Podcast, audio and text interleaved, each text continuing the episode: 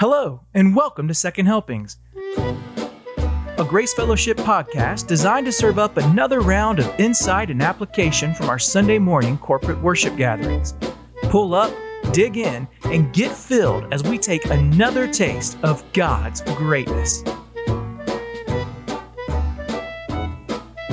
Hello, everybody. Welcome to another episode of Second Helpings. I'm Pastor Zach, joined again by Pastor Dan.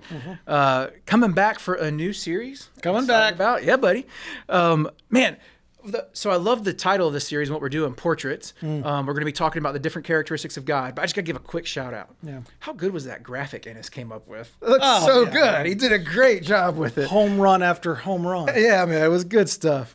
Um, but and also just a lot of buzz. I talked to a number of people yesterday that are just really excited about talking about these aspects of the Lord, His nature and His character, um, which is cool. But then it just reminds me, isn't it so cool that we're in a church full of people that are getting jazzed about talking about who the Lord is? Yeah, and and I think it's also cool because people intuitively know that when you ask somebody a question, what do you think about God or who is God?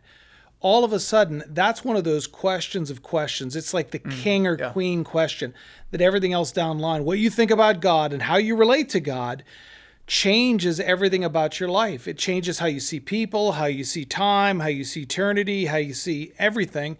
And so I think people intuitively, because our culture is going through stuff, and they go, these subjects matter, but why do these subjects matter? They mm. matter because of who God is. So if we get that right, it helps everything else. If we don't get that right, it leaves massive gaps and questions about why should we do things or how should we do things. And it's so funny, like that is that is obviously true. Yeah. But we just wander away from it so frequently. Oh, yeah. Like if you know who God is, we see throughout the scripture again and again. This is the whole entire call of our existence is to know the Lord. Um, but we just wander away from it and get caught up in other things. But the call was always know him, right? This is eternal life that you know the one true God and Jesus Christ whom he sent. So I think that's why when we talk about it, people go, oh yeah, yeah, I, I, Mm. Yeah. I, I, I'm, I'm anxious for that. So it's good stuff. You did a good job setting up the series. Looking forward to that. And then talking in particular about holiness, kicking Mm. off with that. Let's just talk a little bit more about why, when you're looking at all these things, by the way, it's important for the people to know we started with a big list of attributes. We're not going to be able to exhaust them over the Yeah. course of the summer. But when narrowing down the list, we came to, is it 10? I think? 10.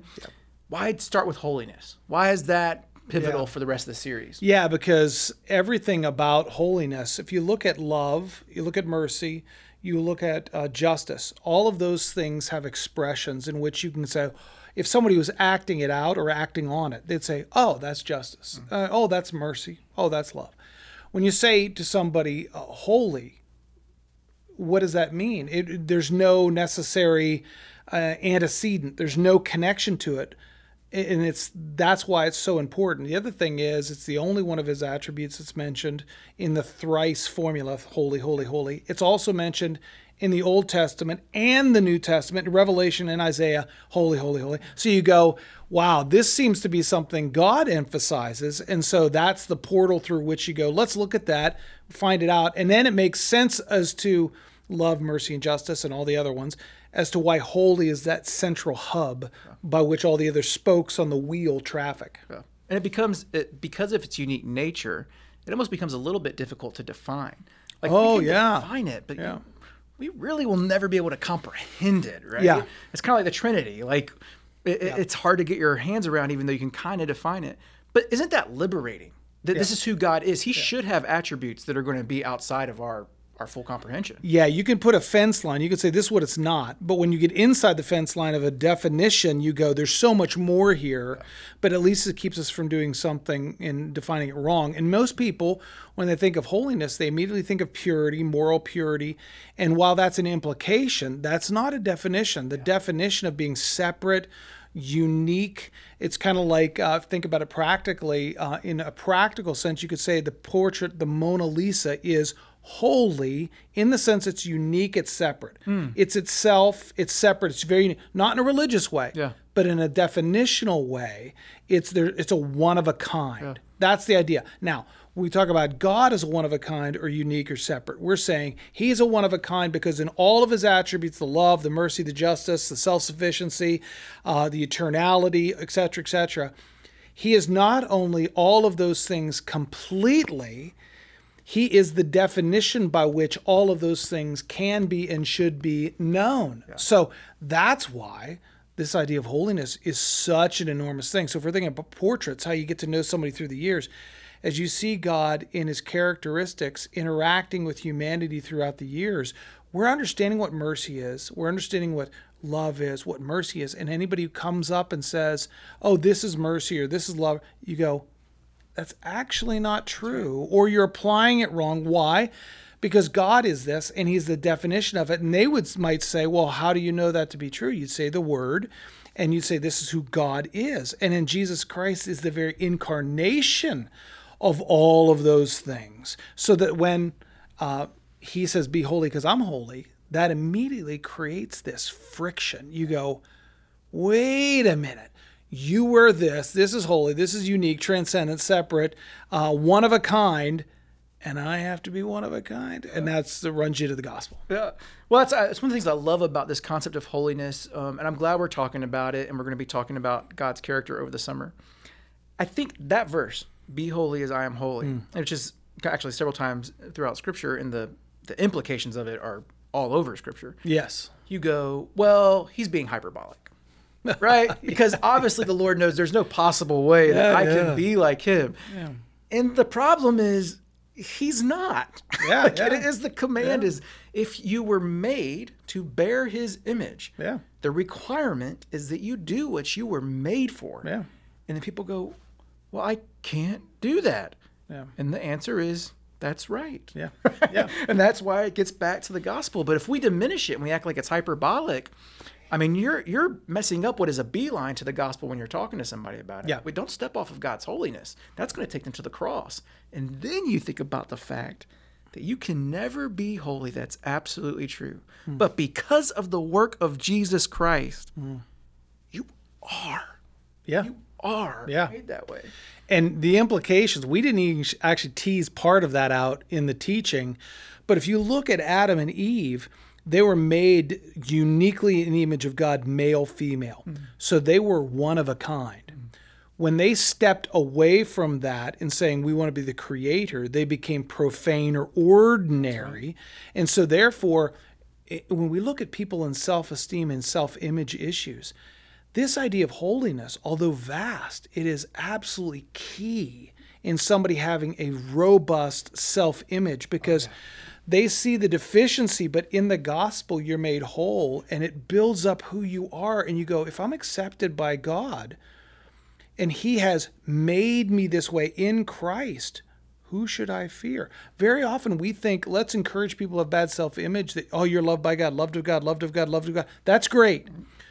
But then when you say, listen, you've been made holy by God and you're standing before him. Wow, that's that's a completely different ballgame. And you rarely hear people touch on that because I think they misdefine holy. Well, I think and the, oftentimes they can be afraid of what if they don't come all the way to the other side? What if you're talking mm. about holiness and they get caught up in the part of, well, now I'm just despairing and I'm depressed or whatever.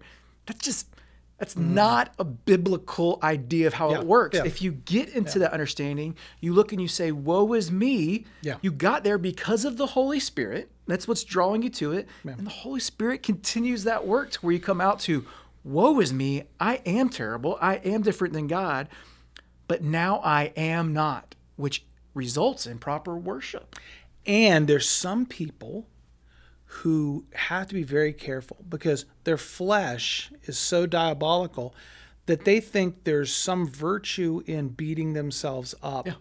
As a follower of Christ, if they linger and mourn in an unhealthy way, certainly healthy mourning over sin, yeah. but in an unhealthy way, like I've got to beat myself up before God does, that they think somehow there's virtue in that. And they actually go, wait a minute, when you cross the line from healthy mourning to almost participating in your justification or participating in God's work, eh, that's offensive and you need to repent of that. And so that's why it's so important to get a robust understanding of holiness and how he says, Be holy as I'm holy. And Christ says, uh, Be perfect as my heavenly Father is perfect in Matthew 5 48. And then you see in Hebrews, he talks about that he's made us perfect by the blood of Christ that liberates you to healthy mourning of your sin, but also gives you the fuel to move on and let Him craft in you the image of Christ. Yeah. I think that's a thing that's really difficult for people to understand when you're talking about that in Hebrews, talking about being made in the image. And we mm-hmm. see in other places scripture talking about being formed into Christ's image, in yeah. his likeness. When you don't take that at the value for what the Bible's saying, if you don't believe that, and I'm not saying that always you feel it, but if you, you sure, mentally sure. understand this is true, you're saying that God's work, his making, his doing, his molding in the image is somehow deficient. Mm-hmm. And I think if you take it to that necessary conclusion in your logic, you'll go, well, no, I'm not saying that. Yeah. I- am not saying God's deficient. Yeah. You go, okay, well, if he's not deficient, yeah. then own the fact that he has made you in the image. And when you were in Christ, I think we think about it like I have – water in this cup, right? Which is a new thing, but I have water in this cup. That's what we think of when we think of as in, but that's really not the kind of language we see in scripture. It means like you're in the cup, like yeah. the molecular level. You yeah. are a new thing yeah. because of the work God has done in you. Yeah, you're the new creation. So when Paul, when he's talking to people in Corinth about that, he uses the language of creation so right. that they would immediately connect. The fall happened back then. They were created for something. They fell away into the profane, the ordinary, the common. Uh, and then now they're a new creature. So he makes that jump back to that language to go, you've started again completely in relationship with the Creator. The thing that had been disconnected and disjointed over all of these thousands of years has now been reattached in Christ right. via faith. So that that idea of new creation wasn't simply, you know, he's looking in his bag of descriptive words and, ah, I'll pull this one out. Is a theologically precise chosen word. Yeah, I think we, we know we were made image bearers. We were all made that way. Yeah. Um, and we became rebels. Yeah. Right. When the work of Christ is done on us, right? When when Christ works in us to fulfill what was written before the foundation of the world, you are no longer a rebel anymore. That's mm-hmm. not who you are. You are now the image bearer without being a rebel, but you just happen to be an image bearer who's still rebelling. You yeah, have times good, when you work point. in yep. rebellion, yep. but your identity yep. Is the same as Christ Jesus. Doesn't mean you earned it. You are not a God. But when we are in Him, the Father talks about seeing the Son. And I think if we talk with one another about that, for those of us that that may struggle with owning it, mm. as we focus on it more, I think that ownership becomes easier if you think you're one of these people that needs to hear Romans that, well, so then I should just sin so that grace would oh, abound. Well, yeah. I think that as you talk about this, you realize, no, that's not how it works either. Yeah. There is not. This is not a call to inaction because the work has been done. That's because right. you were in Christ, you now act like Christ, who was I don't use the word obsessed, um, but completely devoted to the display of the greatness of God. Yeah, it is not inaction at all. It is worship out of what's been done for you. Yeah, and you'll find that um, it, there's a contra to this. So anything in the world, the enemy of the world always wants to rip off and pervert the most valuable. Mm, so good. when that's we really think good. of the idea yeah. of identity in this context, understanding your identity is the launch point by which you grow with Christ. Uh, and if you pervert that identity in the gospel, you'll you'll be malformed or underformed for sure. But the enemy always works on identity. So when we think of culturally, people going, I can choose my own sex, or I can, this is how God made me. Mm. There's always this idea of God made me this way. In other words, God's made my identity. So the enemy always wants to pervert, misalign identity because he knows how someone thinks about themselves someone thinks in their heart, so is he. So the actions from their life are going to flow from what they believe their identity is. And so, therefore, the idea of being in Christ, why over uh, 60 times does Paul reference that either in Christ specifically or a reference to the concept. Why does he do that? Because it's that big of a deal. Because if you think you're a Christian, like let's let's think about this. I've, I've known Christians like this. I was a Christian. I trusted in Christ. My sins are forgiven. And now I've got to confess my sins to get forgiven. So the first John 1 9. Very often, this is probably the quintessential verse that people expose what they think of, really think about their identity in the gospel. That I've got to confess my sins in order to get forgiveness for my sins after I become a Christian. That is not at all what he's talking about. He's talking about because you're a Christian, you will confess that you're a sinner. And it will be an evidence that you have been forgiven. It's not to confess to give it, because and you could ask the question, okay, how often do you sin? And do you remember that? And do you confess that? And the standard line would be, well, if I'm confess the things I remember. He'll take care of the things I don't. In other words, we have this very Catholic understanding of this. When someone says that, bad Catholic understanding. Bad like Catholic, if you were yeah. Catholic, that'd be a bad version yeah. of it. Yeah. Yeah. So therefore, you'd you go into that passage and help them understand that's not at all what he's talking about. He's talking about this is a natural evidence that you are a Christian. You're confessing, as opposed to uh, verse eight, where somebody gets to the point that they stop confessing they're a sinner because they don't sin anymore. That's not the reality. So it's it's in comparison with that. So, but you get to know what someone's identity is. Now, the other side would say, "Oh, I'm forgiven, past, present, future." Romans. Oh, that I may sin on. Hold on a second. Do you realize what had to happen in order for your sins to be paid for? One time, a very old guy um, said something that was really interesting. He said, "Yeah, people like that are adding to the suffering of Christ," and I was like that's a that's a bit of a mind blower in the sense that if people do that and that's exactly why as a counter Hebrews 6 or Hebrews 10 they crucify Christ over over and over again because they don't think he's enough. And so therefore the, the concept of Paul that somebody would go hey I'm forgiven let me sin. Then you would say you see your life in sin. You see your life in disobedience. And that is so contra what the Holy Spirit is doing and what the truth of God says, you can't be a true believer. That's exactly right. So, so all this to say, holiness, identity, all of this stuff works itself out, and it's incredibly pivotal. And the enemy sees it, the world sees it, and it deals with people profoundly on the level of identity all the yeah. time. I think that's one of the reasons. Not that we've ever been a better society holistically or something. We've always been fallen, and we're working through these things. Sure. But I think one of the reasons it points out and why we hear people saying things like, oh, I'm really excited about talking that is because in our cur- current cultural moment, um, identity is so nebulous at this point. Oh, boy. But we know that there's only two identities you have hmm. lost and found. Hmm. There's no other options on the board. Yeah. We're all image bearers, right? Sure. I mean, the idea is uh, the beautiful thing is God has created a work He's going to finish. He made humanity to bear His image. Some of us will be redeemed through the work of Jesus Christ, that we will mm. proactively bear His image and reflect Him well throughout all eternity. Mm. The remaining rebels will bear His image in a pass, not a passive way, but in a rebellious way, as their wrath will mm-hmm. be poured out on them for yeah. all of time. He's going to finish that work. Yeah. But now we're trying to find these ways to get to that that root of who we are and say, if I twist that a little bit, it, makes what I want to do a little bit easier. Yeah. It, it, dulls my conscience in such a way that I can do this. Uh, and it's all back to the. Uh, it's so funny. I, I, hear this stuff and I just think back to the garden. Mm-hmm. Surely you won't die.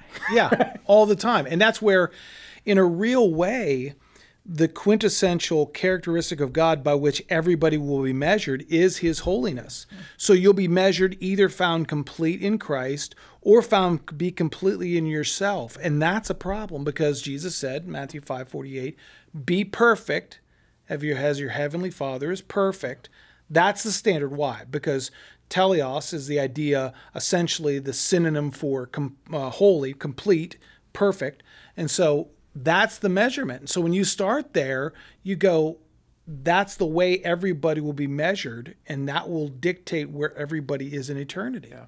That's the well, you were talking about this yesterday, and I was thinking we've been talking to our family about how um, we tend as humans to not want to think about the depth of sin and how how mm. significant our unrighteousness is. And I thought about this. It's kind of a funny story. Our pediatrician that we've been with for years, she's great.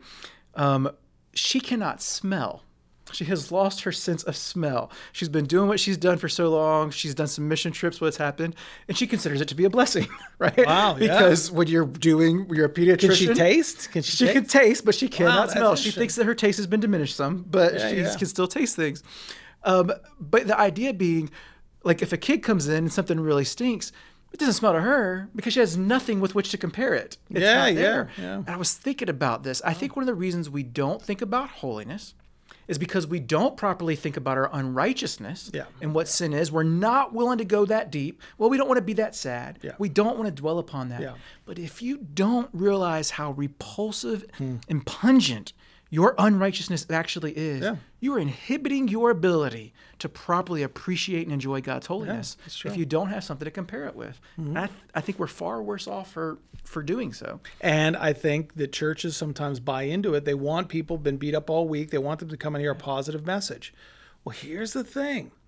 Uh, hearing bad news can be the best thing. Can be super positive. And so, therefore, don't overthink this. Just teach the word. When the bad news comes up, teach it. When the good news comes up, teach it. When just whatever comes up, teach it.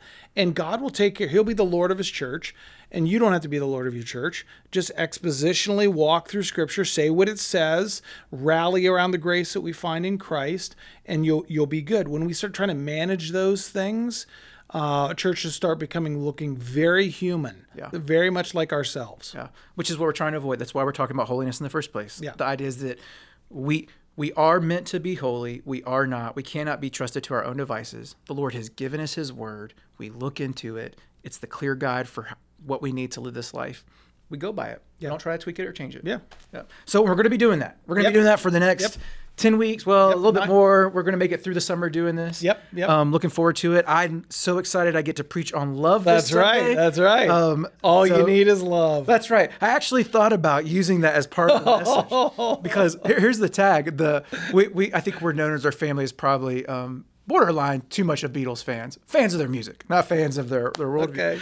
Uh, but I thought about using it because as I was I actually looked up the lyrics during your message yesterday, really. and I thought oh, this good. is so fun. I'll encourage anybody to do this. Go look up the lyrics, and I'll tell you something crazy about this oh, good.